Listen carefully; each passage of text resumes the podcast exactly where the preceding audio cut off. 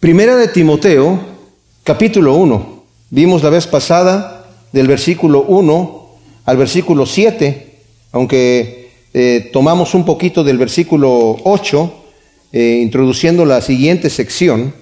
Vimos que esta carta de Timoteo eh, se calcula que es una de las tres últimas cartas que escribe el apóstol Pablo. La primera Timoteo se cree que la escribe cuando sale de la prisión de Roma. El libro de los Hechos termina con Pablo preso en Roma, desde donde escribe varias cartas allí. La historia nos, nos eh, narra que Pablo salió en libertad, porque por los que vemos, sobre todo por estas cartas que estamos viendo aquí, porque Pablo habla de que está en Macedonia, ¿verdad? Dejando a Timoteo en Éfeso. Hay algunos comentaristas bíblicos que creen que él escribió esto desde Roma, pero no puede estar no puede ser posible que desde Roma Pablo haya dejado a Timoteo en Éfeso cuando está diciendo que cuando pasó a Macedonia. Entonces, de cualquier manera, eh, la mayoría de los eh, eruditos bíblicos creemos, ¿verdad? Yo me, no como erudito, pero como el que, el que cree que Pablo lo escribió cuando salió de la cárcel de Roma y fue a visitar las iglesias.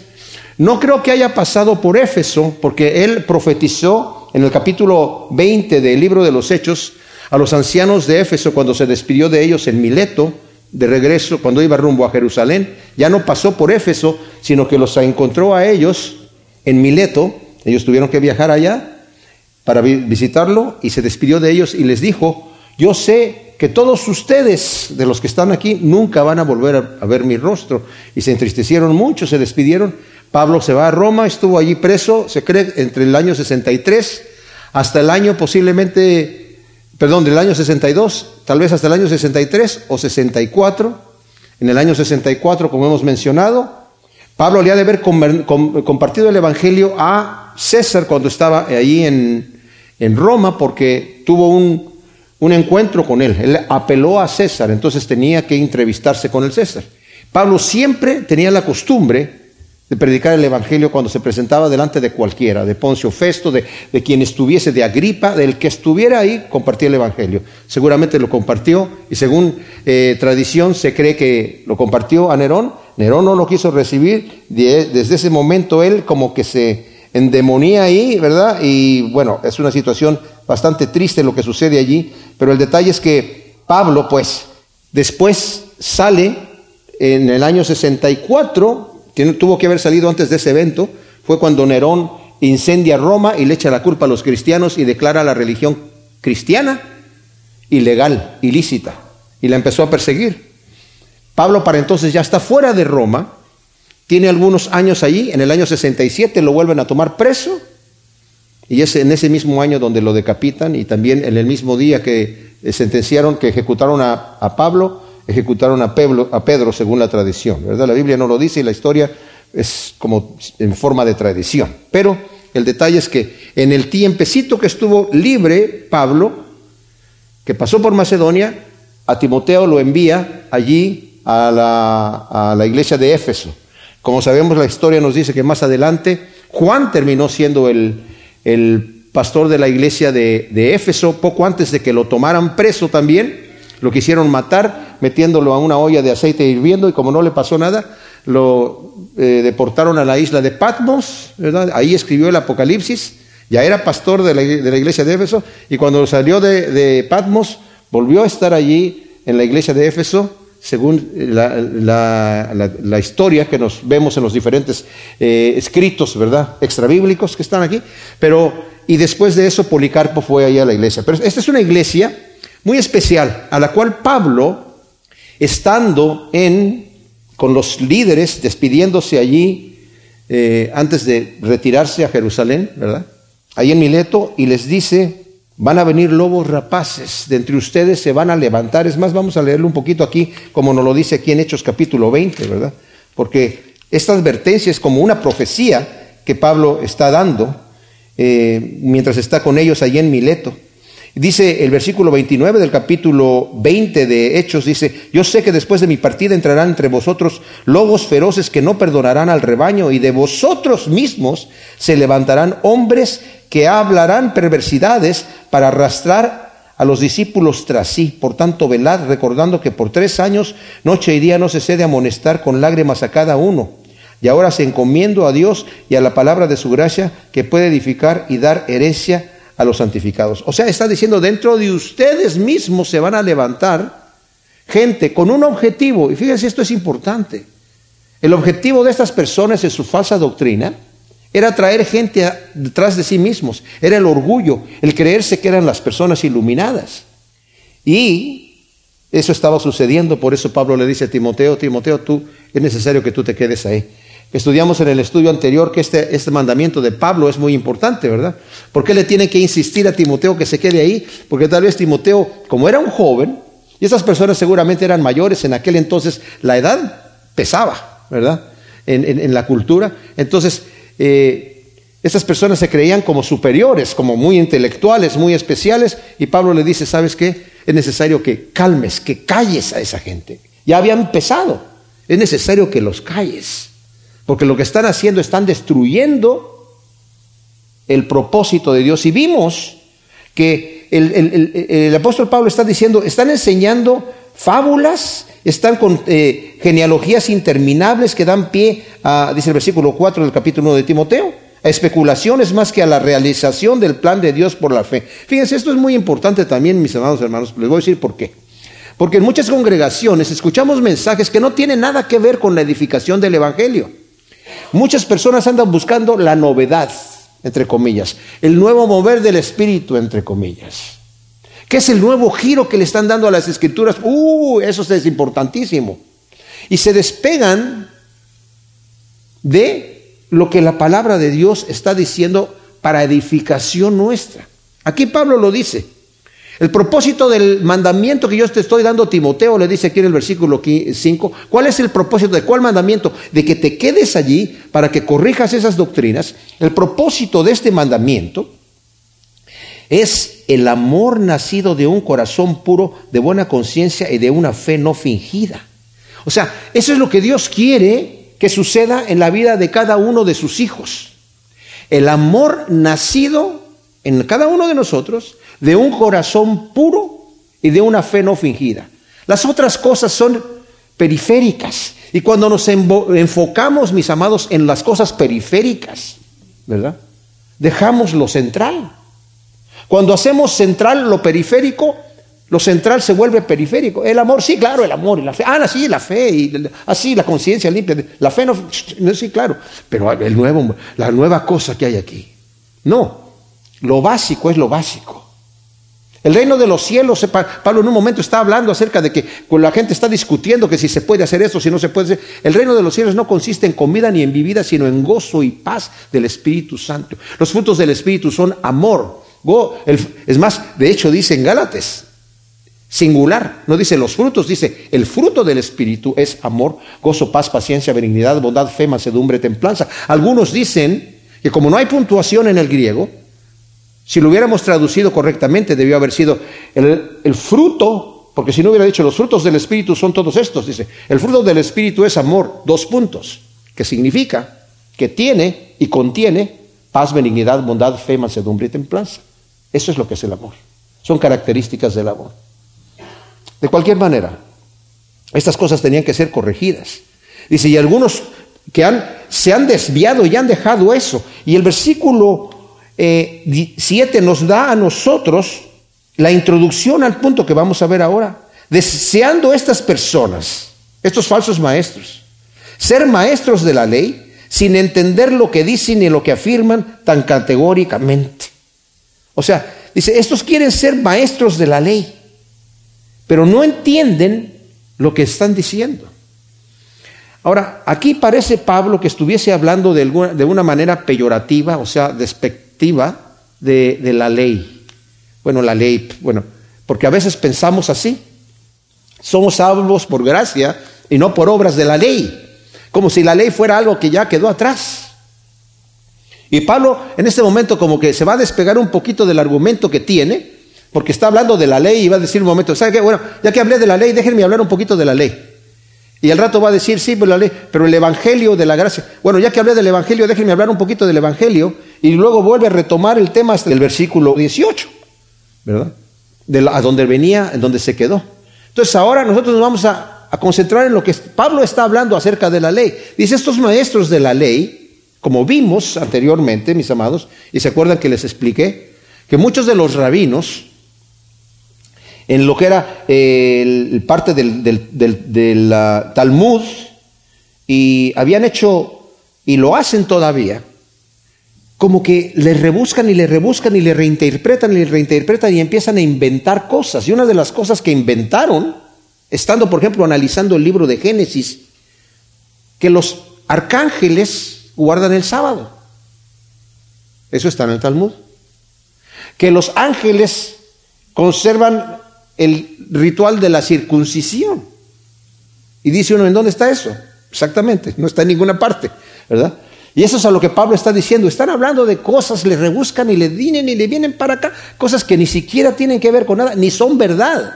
Son doctrinas raras, absurdas, que descuidan el, el centro que es el amor nacido de una conciencia pura y una fe no fingida.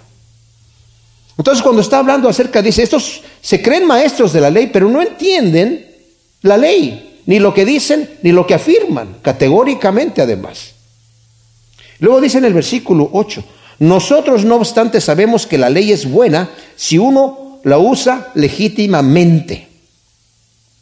O sea, Pablo acaba de mencionar la ley, como dije, en cierta manera negativa, pero para que esta falsa impresión acerca de la ley sea quitada, afirma que la ley es buena siempre y cuando uno la utilice legítimamente, o sea, de una forma correcta. Es como decir, la predicación de la palabra es buena, siempre y cuando la predicación sea una predicación legítima basada en la escritura y no algo que estoy inventando aquí, porque en, todo caso sería mala, ¿verdad? La predicación sería mala de ese caso. Entonces, la ley es buena si uno la utiliza legítimamente. ¿Qué está diciendo Pablo?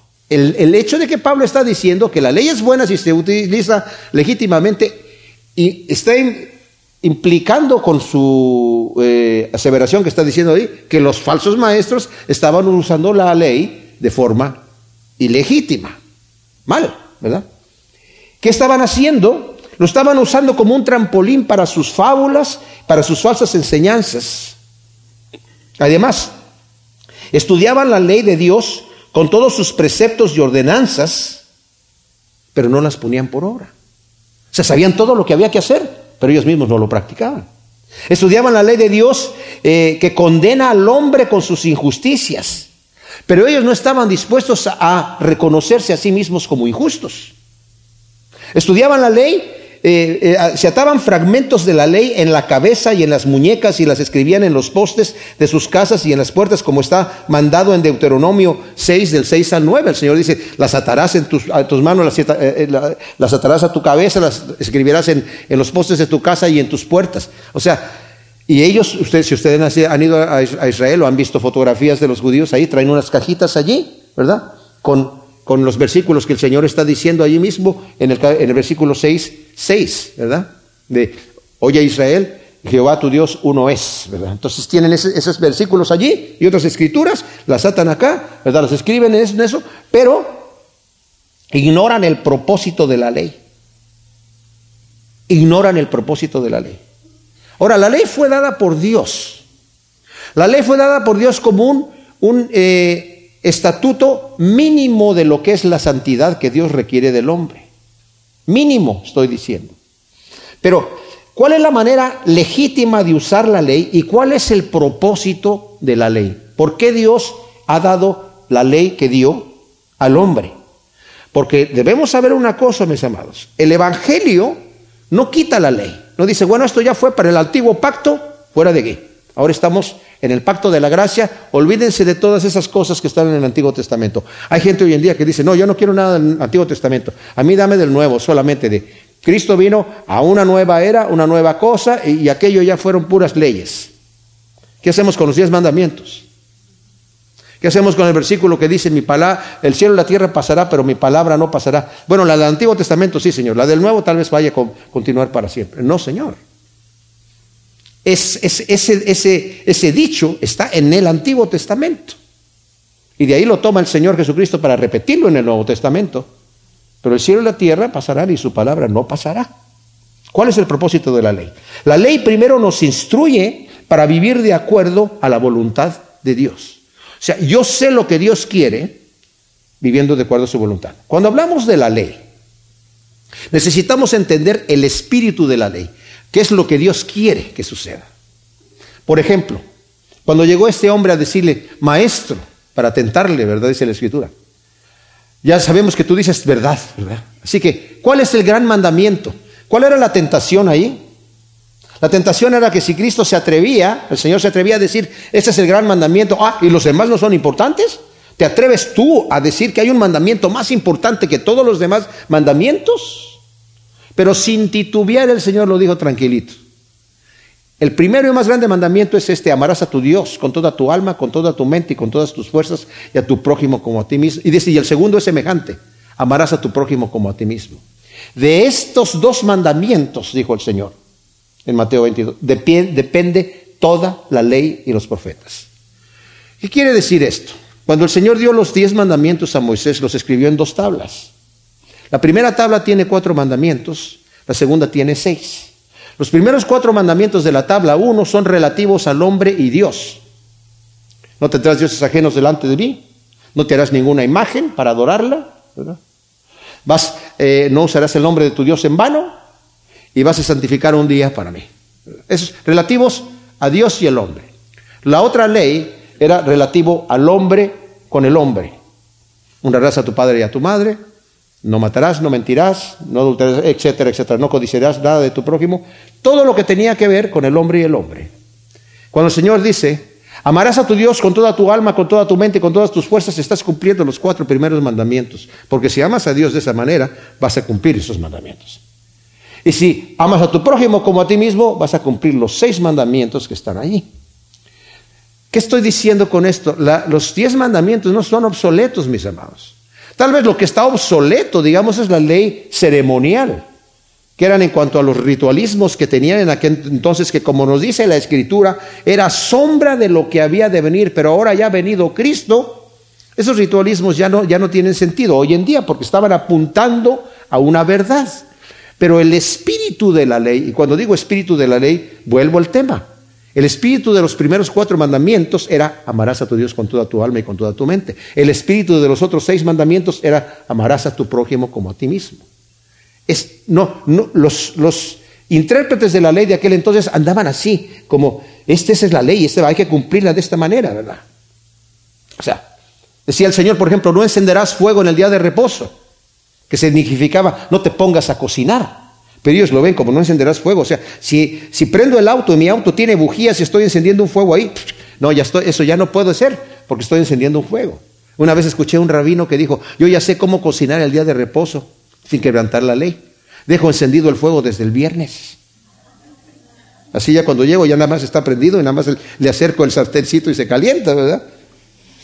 Bueno, la ley era para darnos nos instruye acerca de vivir a la voluntad de Dios, pero también nos condena, ya que no hay nadie justo que la pueda obedecer en su totalidad. Nos condena la ley. Nos lleva a los pies de Dios decirle, Señor, yo soy incapaz de cumplir esto.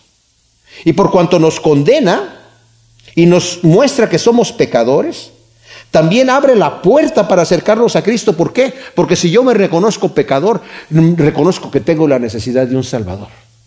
Por eso Pablo dice que la ley nos lleva como ayo a Cristo Jesús. Ahora, ¿cómo puede la ley, en el caso de estos hombres que están aquí, ser un freno para aquellos que creen que no tienen necesidad de refrenarse? Porque la Biblia la presenta como un freno también, que nos refrena. ¿Cómo puede ser un freno para aquellos que no, tienen la necesidad, no sienten la necesidad de refrenarse? ¿Cómo puede la ley ser un espejo que muestra en la suciedad para aquel que se cree que está completamente limpio? ¿Cómo podría ser la ley ser una guía para aquellos que en su arrogancia no quieren reconocer que están perdidos? La ley no fue puesta para los justos, dice aquí el versículo 9. Sabiendo esto que la ley no está puesta para el justo, sino para los transgresores, y desobedientes, para los impíos y pecadores, para los irreverentes y profanos, para los parricidas y matricidas, y para los homicidas, para los fornicarios y los homosexuales, para los secuestradores y los mentirosos y perjuros, y para cualquier otro que se opone a la sana doctrina, conforme al Evangelio de la gloria del bienaventurado Dios, el cual me fue encomendado a mí. O sea, la ley no fue puesta, dice aquí, para los justos, sino para los impíos, que quebrantan los mandamientos de Dios. Y fue puesta para que reconozcan que están quebrantando los mandamientos de Dios y justamente como dije, se acerquen arrepentidos delante de Dios a decir, Señor, estoy quebrantando tus mandamientos, no sé qué hacer, no sé, qué hacer, ¿verdad? Como el pecador en el templo, sé propicio a mi pecador. Ahora, démonos cuenta de esto, por ejemplo, yo venía hoy de mi casa eh, manejando para acá, para la iglesia, y venía un poquito rápido en, el, en, el, en la carretera. Y le digo a mi esposa, porque mi esposa dice, estás yendo muy rápido. Le digo, ay, sí, estoy tratando de procurar guardar la ley. Y me dice, sí, cómo no. Pero a la vez estoy mirando los, los espejos a ver si hay un policía. Sí, la, la policía está para qué? Para guardarnos cuando estamos quebrantando la ley. Una vez que me dieron un, un ticket, una multa por haber ido muy rápido. Tuve que ir a una escuela de, tránsito y ahí, bueno, después de haber pasado las horas ahí, salí convencido de que hay que manejar a la, a la velocidad. Entonces yo ponía el cruise control cuando iba en, en el freeway, la carretera, a 70 millas y de aquí ya voy suavecito y la gente me pasaba porque antes era, ¿cómo no? Me pasó este, yo quiero yo necesito llegar primero. ¿Cómo va a llegar el primero? Antes que yo, ¿verdad? Eso no se vale. Pero entonces, pero ¿saben qué pasaba cuando yo andaba así? Y a veces, cuando a veces se me pasa la mano y ando así, ando nervioso buscando. ¿Por qué? Porque si yo veo un policía, me va a parar. Me puede parar y temo a la policía. Pero si ando a la velocidad, y mi esposa me dice, poli, poli, pues ya tenemos esa policía, ¿verdad? Le digo, si no hay ningún problema. Pero la ley no está dada para eso. Un policía no me va de repente a parar a decir, ¿sabe qué, señor? Veo que usted viene a la velocidad. Y solamente quería felicitarlo. Y no solamente eso, ¿sabe qué? Aquí tenemos unos regalitos de parte del Departamento de Policía para dar a los buenos ciudadanos, a los ciudadanos bien portados que andan manejando correctamente bien. Vaya, que Dios lo bendiga. Eso no va a pasar. La ley está puesta para los que quebrantan la ley.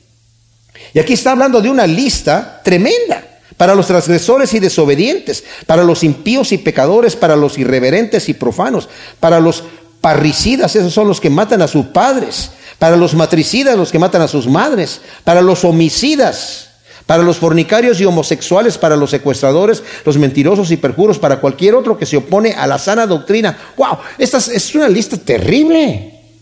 Dice, pero la ley está para ellos, no está para los justos. Dice Pablo en, en Gálatas 5, dice, estas son las obras de la carne. Y les digo que los que anden guardando las, practicando las obras de la carne, no entrarán en el reino de Dios, aunque se digan cristianos. Pablo les está escribiendo a los cristianos de Gálatas. Y este es, el fruto del Espíritu. Y si andas en el Espíritu, no hay ley para ti. El que anda en el Espíritu no necesita ley, porque la ley está para los que están desobedeciendo, ¿verdad? Y luego Pablo termina aquí en el versículo 11 donde dice, conforme al Evangelio, a la sana doctrina está diciendo, de la gloria del bienaventurado Dios, el cual me fue encomendado. Ahora, en el versículo 12 de 1 Timoteo capítulo 1, Pablo nos acaba de decir aquí, está hablando de estos falsos maestros. Pablo eh, dejó ahí a Timoteo en Éfeso para que Timoteo les calle la boca, los pare, porque están desviando a la iglesia de la atención en lo que tienen que tener atención, que es que el fruto de amor nacido de una conciencia limpia y de una fe no fingida. Eso es lo que debe estarse produciendo en cada creyente en la iglesia. Un amor no solamente a Dios, sino al prójimo. De una conciencia limpia, lavada en la sangre de Cristo Jesús, y de una fe no fingida, una fe que se está practicando, una fe que está sana. Entonces, dice, la ley, estos, estas personas están hablando de la ley, pero no saben ni lo que están diciendo. No saben para qué es la ley. Saben todos los preceptos de la ley, los estudian a fondo, pero ellos mismos no los practican. Y tampoco son convencidos de pecado en sus corazones. Están solamente viendo la ley. Dice, pero la ley fue dada no para los justos, sino para los impíos, porque están quebrantando esa ley. Y nos da una lista terrible aquí que cuando la leemos decimos, wow, qué tremenda cosa. Termina diciendo, y también para cualquier otro que se opone a la sana doctrina. Para él es también la ley. Dice, y esta sana doctrina es la que es conforme al Evangelio que el Señor a mí me ha encomendado. ¿El Evangelio qué? El Evangelio de la gracia de Dios. Y esto es magnífico, mis amados. Porque aquí nos va a sorprender lo que el apóstol Pablo va a decir. ¿No creen ustedes que Pablo está diciendo, la ley fue puesta para todos estos pecadores ahí, para todos ustedes, bola de pecadores sucios? Más bien Pablo va a decir, de los cuales yo soy el peor. Por eso está hablando aquí del Evangelio que le ha sido encomendado. Porque Pablo era un fariseo. Pablo era un fariseo que estaba guardando la ley, persiguiendo a la iglesia de Dios, que estaba hablando de la gracia. Él estaba sobre sus rituales, como les explica a los filipenses, ¿verdad? Hebreo de hebreos, incursidado al octavo día, ¿verdad? Guardando en cuanto a la ley irreprensible, en cuanto a celo, dice. El celo que yo tenía por Dios era perseguidor de la iglesia. Y dice aquí, doy gracias al que me fortaleció, a Jesús el Mesías, Señor nuestro, que me tuvo por fiel poniéndome en el ministerio. Ahora, cuando dice ministerio, no lo pensemos como algo loable, ¿verdad? No dice Pablo, doy gracias al Señor Jesús el Mesías que me tuvo por fiel para hacerme un apóstol, para ser mi apóstol de los gentiles, para ser el instrumento escogido que yo escuché que me dijo Ananías allí cuando oró por mí y recibí la vista estando en Damasco. Gracias Dios a Dios que me, escogió para ser el instrumento escogido, que me escogió para servir al servicio. El ministerio no es una palabra loable, es servicio. El Señor me escogió para servirlo a Él, poniéndome en el ministerio. Y luego dice, habiendo antes sido blasfemo, perseguidor e insolente, pero alcancé misericordia porque siendo ignorante lo hice en incredulidad, pero la gracia de nuestro Señor sobreabundó con la fe y el amor que hay en Jesús el Mesías. Ahora, esto es bastante, bastante contundente. Imagínense ustedes que llega Pablo delante del comité porque está en el ministerio. O sea, ¿cuál es el ministerio? Pues va a ser un predicador, va a ser el apóstol de los gentiles. Y llega delante de la mesa directiva que va a elegir al comité.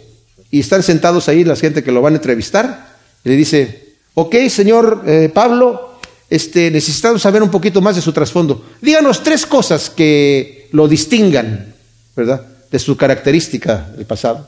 Bueno, he sido blasfemo, he sido perseguidor y he sido insolente. ¿Quién lo va a contratar para, para ser pastor de la, para ser misionero, para andar predicando el Evangelio? Entonces, esas credenciales de Pablo, como dije yo, perseguidor, blasfemo, la palabra insolente, por mucho que la busquemos en el diccionario, no, no, no dice lo que era el apóstol Pablo. En, griego es la palabra obristeis, que significa ser una persona altamente ofensiva que ofendía y ridiculizaba y avergonzaba a cualquier persona que no estuviese de acuerdo con él. O sea, el tipo era un terrorista, pero un terrorista malo, un terrorista que, que le gustaba que la gente humillarla completamente. Y dice aquí, pero el Señor dice, pero lo hice por ignorancia e incredulidad. Ahora, fíjense lo que voy a decir, mis hermanos no está Pablo aquí diciendo, yo soy culpable, pero no tan culpable porque lo hice por ignorancia, así que no crean que yo fui tan, tan malo. No, Pablo no está diciendo, no soy culpable, es culpable. Pablo está diciendo, soy culpable. Mi pecado es un pecado terrible, pero no es imperdonable. Es tremendo, pero no es imperdonable. Le dice, lo hice por ignorancia. ¿Por qué lo hizo por ignorancia? Bueno, en Juan 16 del 1 al 13 el Señor le está diciendo a sus discípulos que va a venir momento en donde ellos van a ser perseguidos y los van a echar de sinagoga a sinagoga, los van a echar fuera de las sinagogas. Y va a haber gente que incluso los va a matar pensando que están haciendo un servicio a Dios. La advertencia vino de parte del Señor ahí en Juan 16 del 1 al 3. En Hechos 26, cuando está Pablo dando su testimonio a Gripa, le está diciendo en del versículo 9 al 15, yo ciertamente pensaba en mi interior que era mi deber, fíjense, hacer muchas maldades contra el nombre de Jesús de Nazaret, lo que yo hice. Era, yo lo sentí como mi deber. Y luego describe echando a la gente a la cárcel, haciéndolo blasfemar, arrastrándolos, sacándolos de... O sea, todo eso lo hice en, en Jerusalén con cartas de los principales sacerdotes. Sentí que ese era mi deber. A los filipenses les dice en versículo 3, 6 en cuanto a celo por Dios, en cuanto a mi fariseísmo, dentro de mi legalismo, era perseguidor de la iglesia. Yo sentía que ese era mi deber. O sea, Pablo está diciendo, yo estuve haciendo esas cosas porque sentía que era mi deber. Eso no me exime de la culpa, pero es una culpa que es perdonable. Por eso está hablando aquí. Versículo 14 es tremendo porque dice, pero la gracia de nuestro Señor sobreabundó con la fe y el amor que hay en Cristo Jesús el Mesías. O sea, la gracia del Señor sobreabundó en fe y en amor. Era candidato, digamos, en cierta manera, en nuestra forma de ver como seres humanos y como hombres que somos, que Pablo hubiese recibido esto de parte de Dios. No tenía ninguna credencial. El Señor simple y sencillamente, Pablo iba rumbo a Damasco a traer y a avergonzar y hacer blasfemar a más cristianos y a meterlos en la cárcel, a otros matarlos, cuando el Señor se le aparece en el camino. Y le dice, Pablo, Saulo, ¿por qué me persigues? Y él dice, ¿quién eres tú? Señor, yo soy Jesús a quien tú persigues. ¡Wow! Tremenda situación. Y dice ahí, Dios me paró. Pero fíjense lo que dice aquí. La gracia de nuestro Señor sobreabundó, se derramó de una manera así imparable, con la fe y el amor que hay en Jesús el Mesías. ¿Por qué dice esto Pablo? Porque era la gracia de llamar a Saulo de Tarso al ministerio y enriquecerlo con la fe y el amor. Esto es importante también, escuchen por qué. Con la fe. Dice, yo lo hice por ignorancia, ahora tengo fe. Tengo el conocimiento también y tengo la fe. La fe echó fuera la ignorancia. Y con el amor que eliminó el odio, la insolencia de uno de los terroristas más acérrimos que hayan jamás perseguido a la iglesia cristiana. O sea, convertirlo de esa manera. Muchas veces esto que estamos viendo aquí, mis amados, no es el mensaje que se predica a la gente que está en la calle. Se predica un, un mensaje utópico de triunfalismo. Aquí tú, como cristianos en una iglesia que estamos dando prosperidad, riqueza, salud, aquí nada me duele, nada me daña, no hay tristeza, no hay dolor, felicidad, gozo y paz. O sea, no hay ese realismo que está aquí con Pablo, que está diciendo Pablo. Cuando la iglesia presenta la imagen que Pablo presenta como pecador, restaurado por la gracia de Cristo, la gente va a escuchar el Evangelio de la gracia, que hay salvación por medio de Jesucristo. El Señor no, nunca nos prometió un camino de rosas, al contrario, nos dijo que era necesario que a través de muchas tribulaciones entremos en el reino de Dios. Y el que quiera vivir piadosamente padecerá persecución, dice la Escritura. No podemos quedar bien con el mundo y con Dios. De hecho, el Señor dijo, ¿verdad? Que dice, gozaos cuando os aborrezcan y os persigan y os injurian, porque eso hicieron con los verdaderos profetas de Dios. Tengan cuidado cuando la gente los aplauda y los eh, alabe, porque eso hacían con los falsos profetas. Hay muchos falsos profetas hoy en día muy aplaudidos. Versículo 15 dice, fiel es la palabra y digna de ser aceptada por todos. Jesús, el Mesías, vino al mundo para salvar a los pecadores, de los cuales yo soy el primero. Pero para esto alcancé misericordia, para que Jesús el Mesías mostrara toda su longanimidad primero en mí como ejemplo de los que habrían de creer en él para vida eterna. Por tanto, al Rey de los siglos, inmortal, invisible y único, Dios sean honor y gloria por los siglos de los siglos. Amén. Bueno.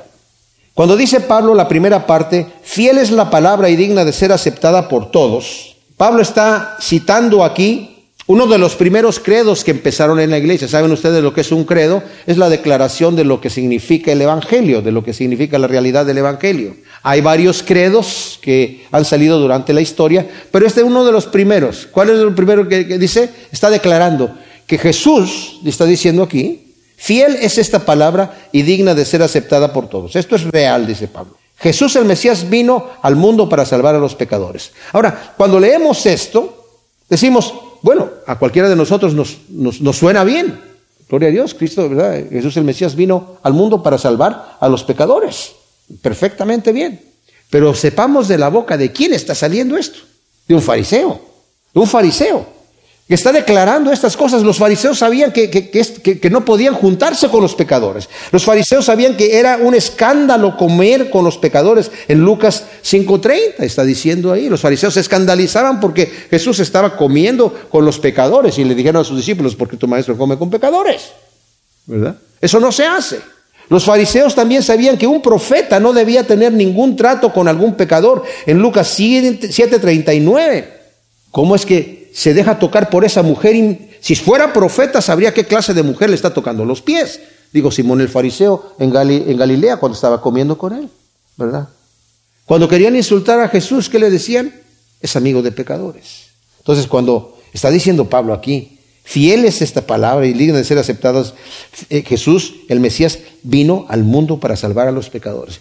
Y dice Pablo, y en caso de que alguno tenga una duda y que cree que yo estoy insultándolos y que crea que yo le estoy echando el ojo a alguien, déjenme decirles esto, de esos pecadores yo soy el peor, soy el primero. O sea, no me estoy poniendo por encima de todos, yo soy el peor.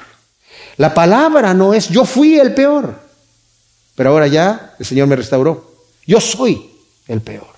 Porque como les he dicho, mis amados, yo cuando veo mi transcurso en mi caminar cristiano, de 47 años de, de, haber conocido al Señor, no soy quien era antes, pero todavía no soy quien quiero ser. Pero me siento peor de como me sentía antes. Porque ahora tengo más luz, aunque el Señor ya me ha llevado en un trayecto, y veo el trayecto que el Señor me ha llevado, por la revelación que Dios me ha dado de su palabra, me siento más culpable todavía.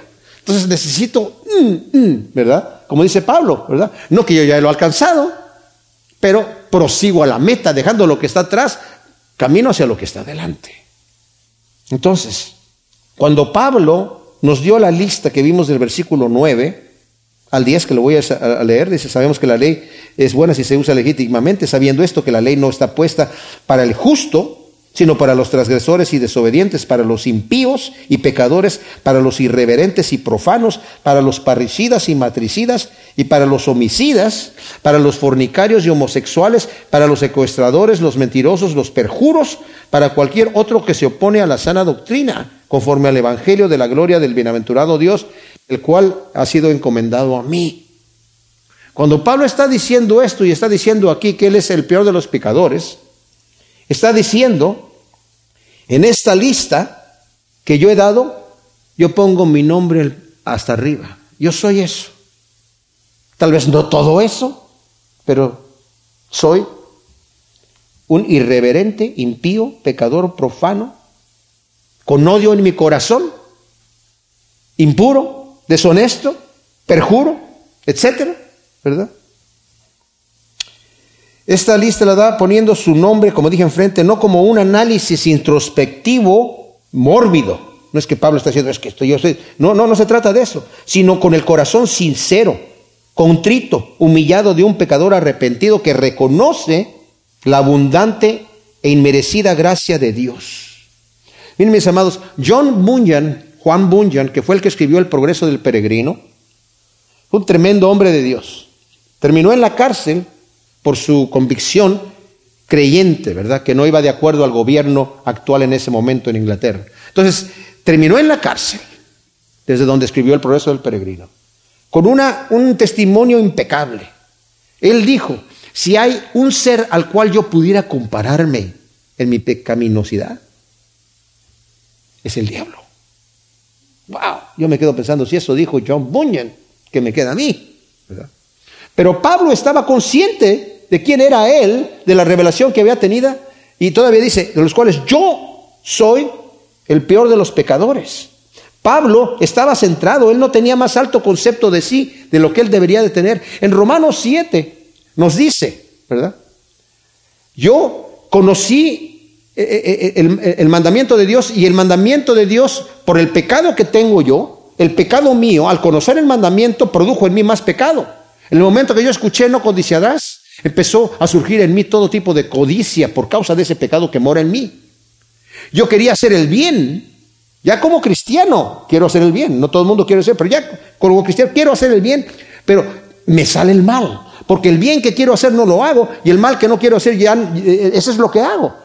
¿De verdad? Yo quería, quiero hacer el bien, pero veo otras leyes en mis miembros que me lleva cautivo la ley del pecado. Miserable de mí, ¿quién me librará de este cuerpo de muerte? Gracias yo a, Jesucristo que yo con la mente sirvo a la ley de Dios, pero con la carne a la ley del pecado. Y luego el capítulo 8 dice, pero gracias a, Dios que no hay ninguna condenación a los que están en Cristo Jesús. Y lo que era imposible para la ley en cuanto a hacerme obedecer los mandamientos de Dios, ahora por medio del Espíritu Santo morando en mí, lo puedo hacer. Pero eso no quiere decir que Pablo dijo en el capítulo 7 ya quedó, cuando algunos dicen, no, pero el, capítulo 7 es el Pablo no convertido. Porque ya una vez que conoces a Cristo Jesús y el Espíritu Santo entra en tu corazón, ya no haces esas cosas. ¿O sí? ¿Sí?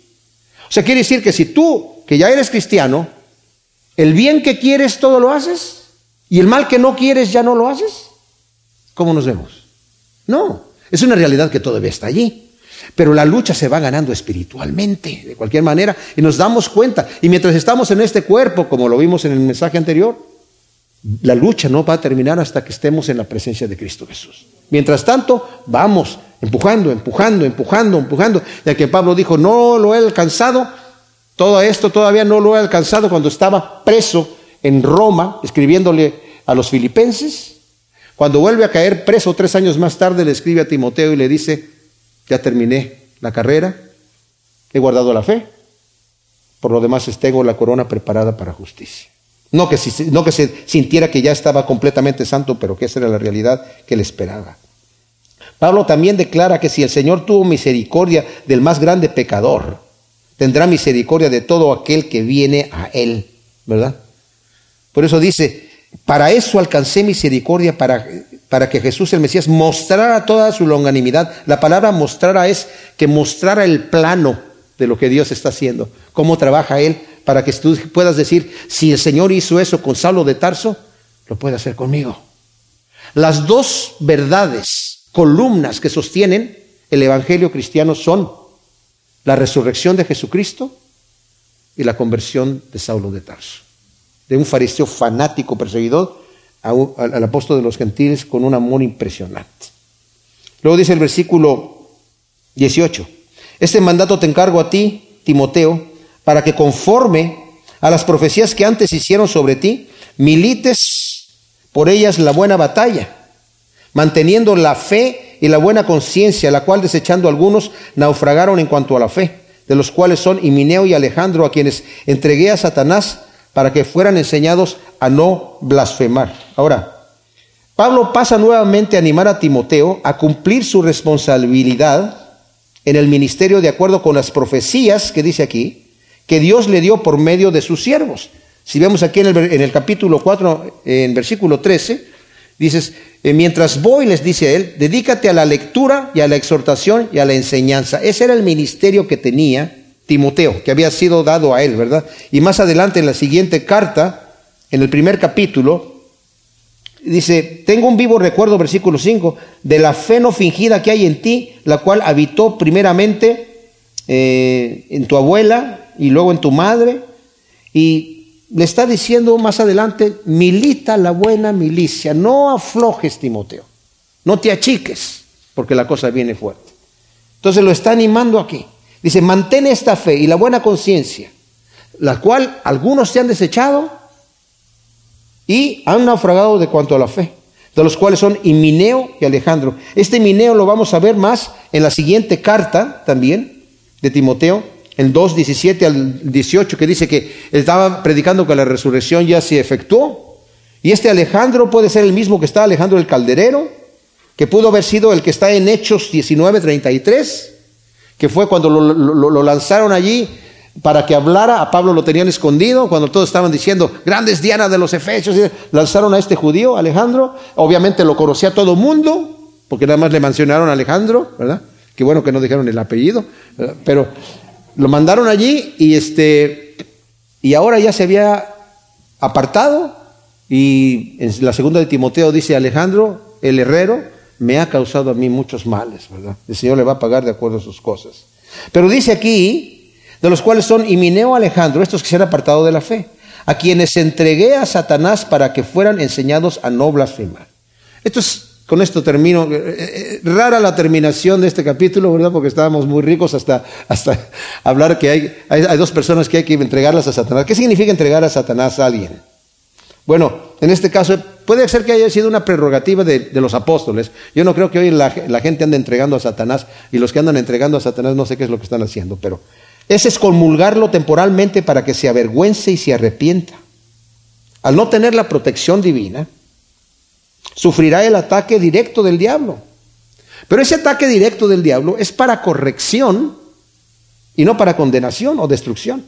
Porque de hecho aquí dice, ¿para qué los está entregando a, Satanás? Eso de, para que aprendan a no blasfemar, no es para que aprendan a no blasfemar, para que ya no, no, es para que aprendan a no blasfemar, para que se corrigen. Miren, en primera de Corintios tenemos otra, la otra persona entregada a Satanás, que fue un hombre que estaba eh, dentro de la iglesia cometiendo inmoralidad sexual. Y en el capítulo 5, versículo 5 dice, el tal se ha entregado a Satanás, estaba acostando con su madrastra, para ruina de la carne, a fin de que el espíritu sea salvo el día del Señor. O sea, entregarlo a Satanás para que se arruine. Y, como dijimos en el mensaje anterior que di, eh, ese mensaje especial, a veces el castigo de Dios puede llevarlos a la muerte, como Pablo dice también a los Corintios. Algunos de ustedes por, por tomar la cena del, Señor indignamente están enfermos y otros han muerto ya. Como dice también Juan, hay pecado que lleva a la muerte, ¿verdad? Si ves a tu hermano cometer pecado, ora por él, el Señor le va a dar luz, pero hay pecado que lo lleva a la muerte, por eso ya no te digo que ores, ¿verdad? Pero quiero que, que nos quedemos con esto, mis amados. El Evangelio de la gracia de Dios. El propósito del mandamiento de Pablo es que deja todas esas cosas periféricas, que la prosperidad, que la salud, que lo que Dios quiere, que eso, eso, ni siquiera está en la Biblia.